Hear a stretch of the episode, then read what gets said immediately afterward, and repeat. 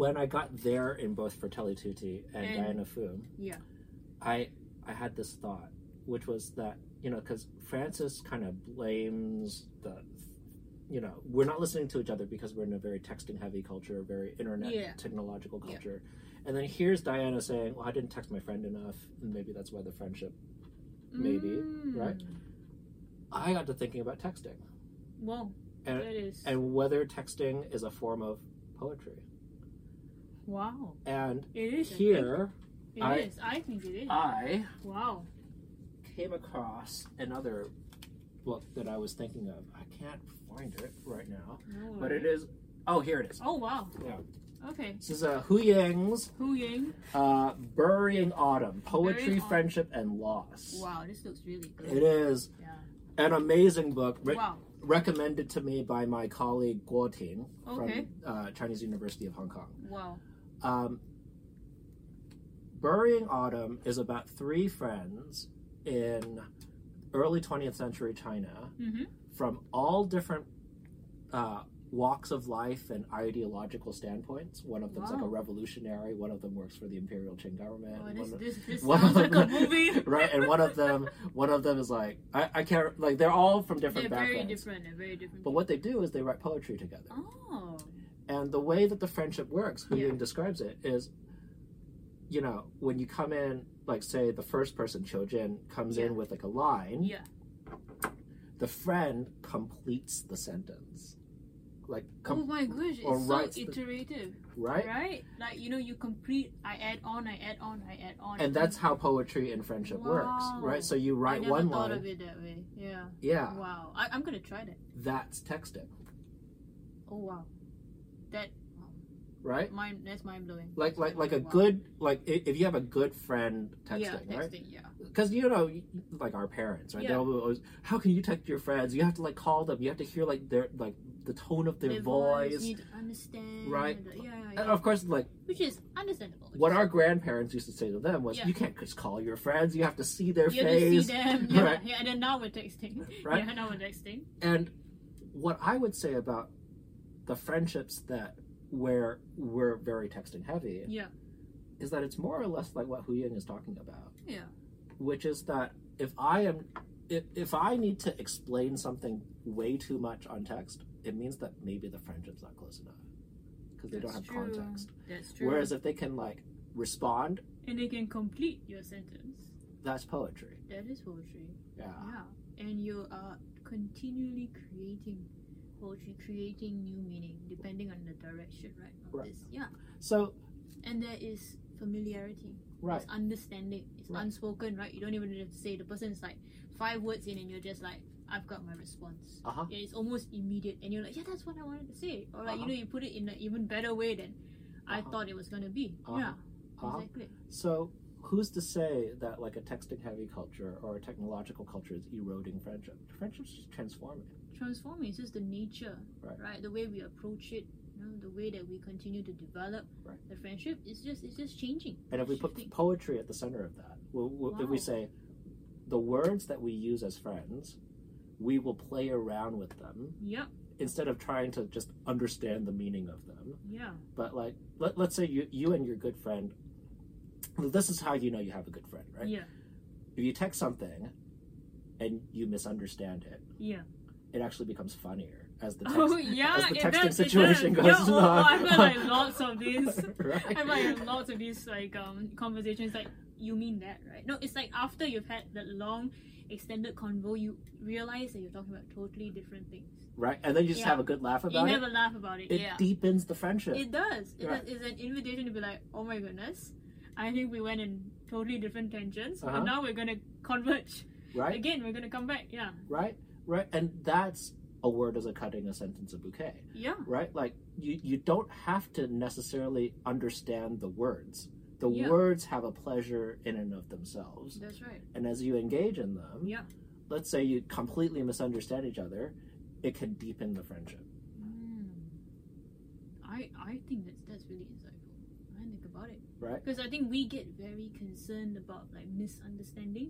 We think that oh you know it's gonna automatically equates to conflict or equates to you know more and more rupture rupture right in relationships, friendships, right? Actually, no. It is this funny kind of like you know situations that tell you like, right. So that's what you were saying, right? I mean, all this while for about ten sentences, I thought you were talking about the rain, and people were like, no, I was talking about your mom, you know, something like that. Like, what is that, right? Right? Yeah, like oh, da, da, da, it's like you know, angry, it's shouting, and people were like, oh, you mean the rain, the thunder, or something. Right. But it's being able to laugh about Uh-huh. the misunderstanding, Uh-huh. not taking each other too seriously, Uh huh. which allows you know whatever friendship that you have to deepen. Right. Yeah, exactly. Right. So, so Pope Francis is saying in, in Fratelli Tutti, like, like, you know, this kind of like institutional obsession Mm-hmm.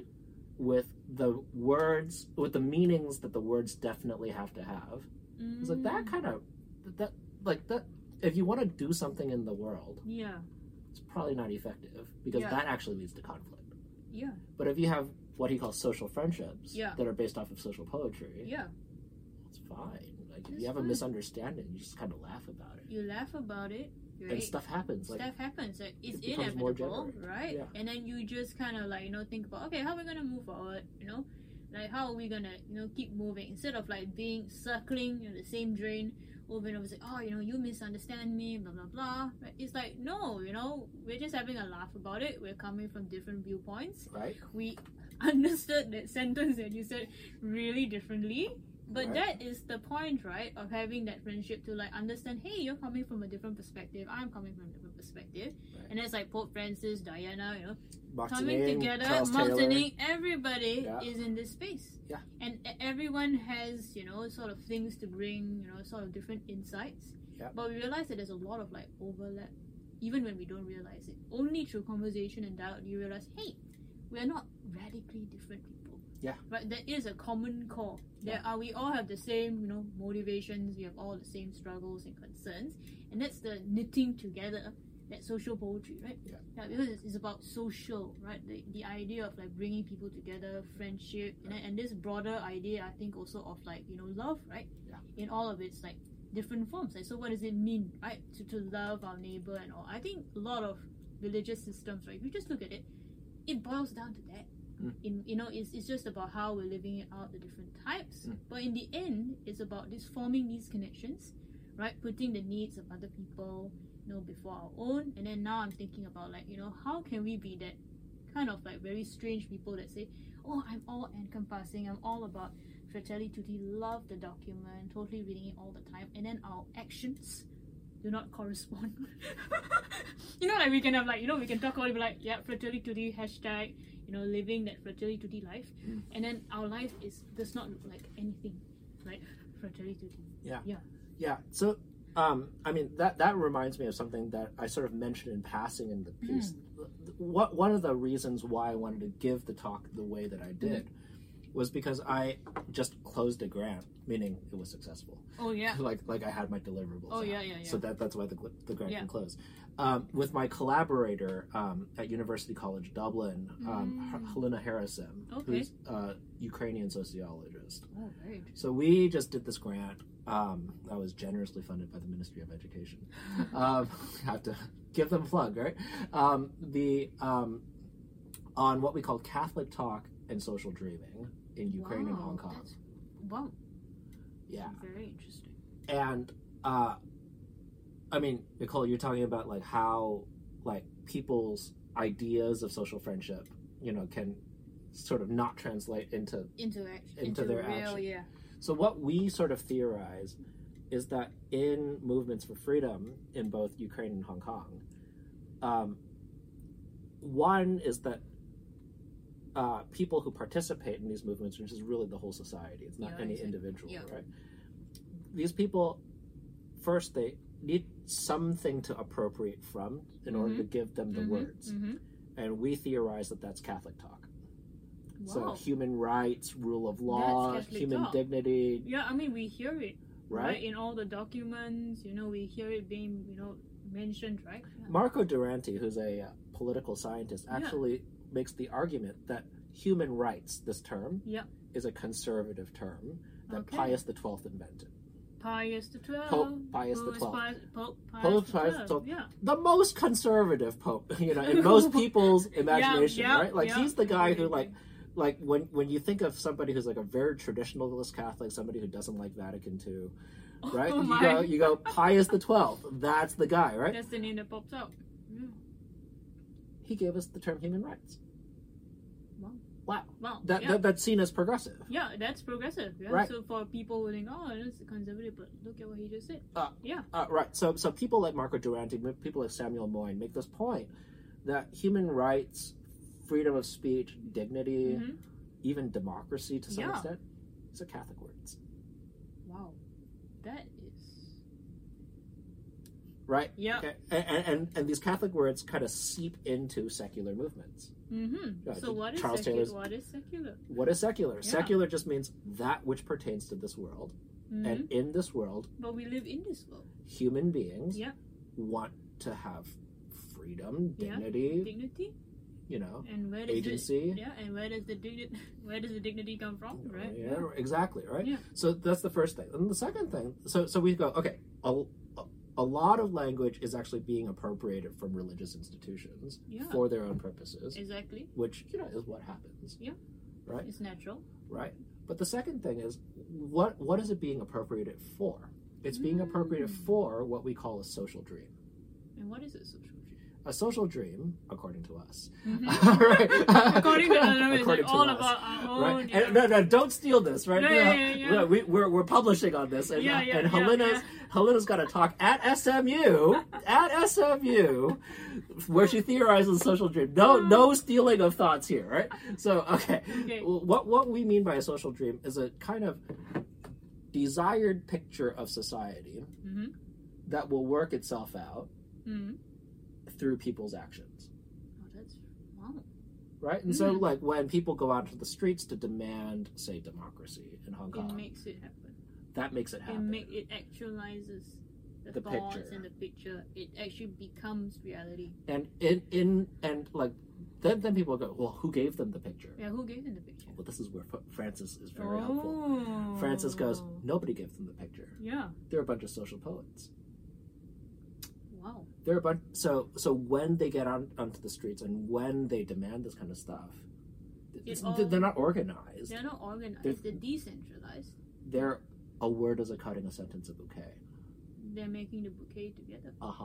Uh huh. Uh huh. Uh-huh, And the uh-huh. bouquet looks the way it does, not Yeah. because somebody organized it. Yeah, it's not preordained. No, nobody said like, oh, they're gonna have five roses and two, you know, hydrangeas in the bouquet. Uh-huh. It's just that those were the people that showed up, right? Uh-huh. And therefore, this is the bouquet. And there, that's how the desired picture that we call the social dream Wow. comes together.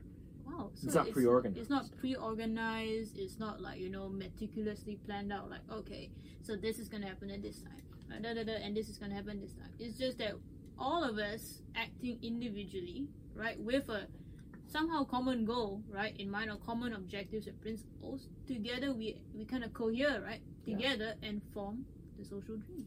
And so when we talk to people who were who had views about Yeah. this stuff, Yeah.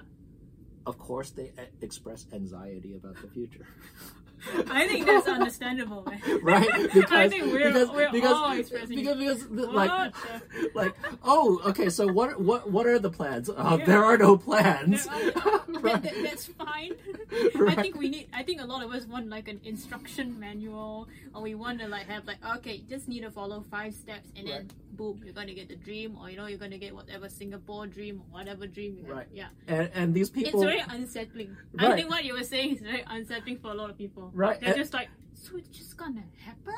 Like, Well, that's what our interviewee said. Like, Yeah. how is it going to happen? I have no idea. I'm not the leader. Yeah. Do I look like a leader? yeah, Right. And then they also they also talk about their fears of what it could devolve into if it Yeah. were to Yeah. end up in the wrong hands. Yeah, that that I mean that that's definitely I think you know warranted, right? Uh-huh. Think about that. Right. Yeah, I mean, it shows that people are like conscious, you know, about the possible, you know, like detours and how things might evolve into. That's great. But this anxiety thing, this is like common. Common. Common, right? Which is Right. anxious. And I think that that's what both Pope Francis and Diana Fu are yeah. are addressing, right? Like Yeah.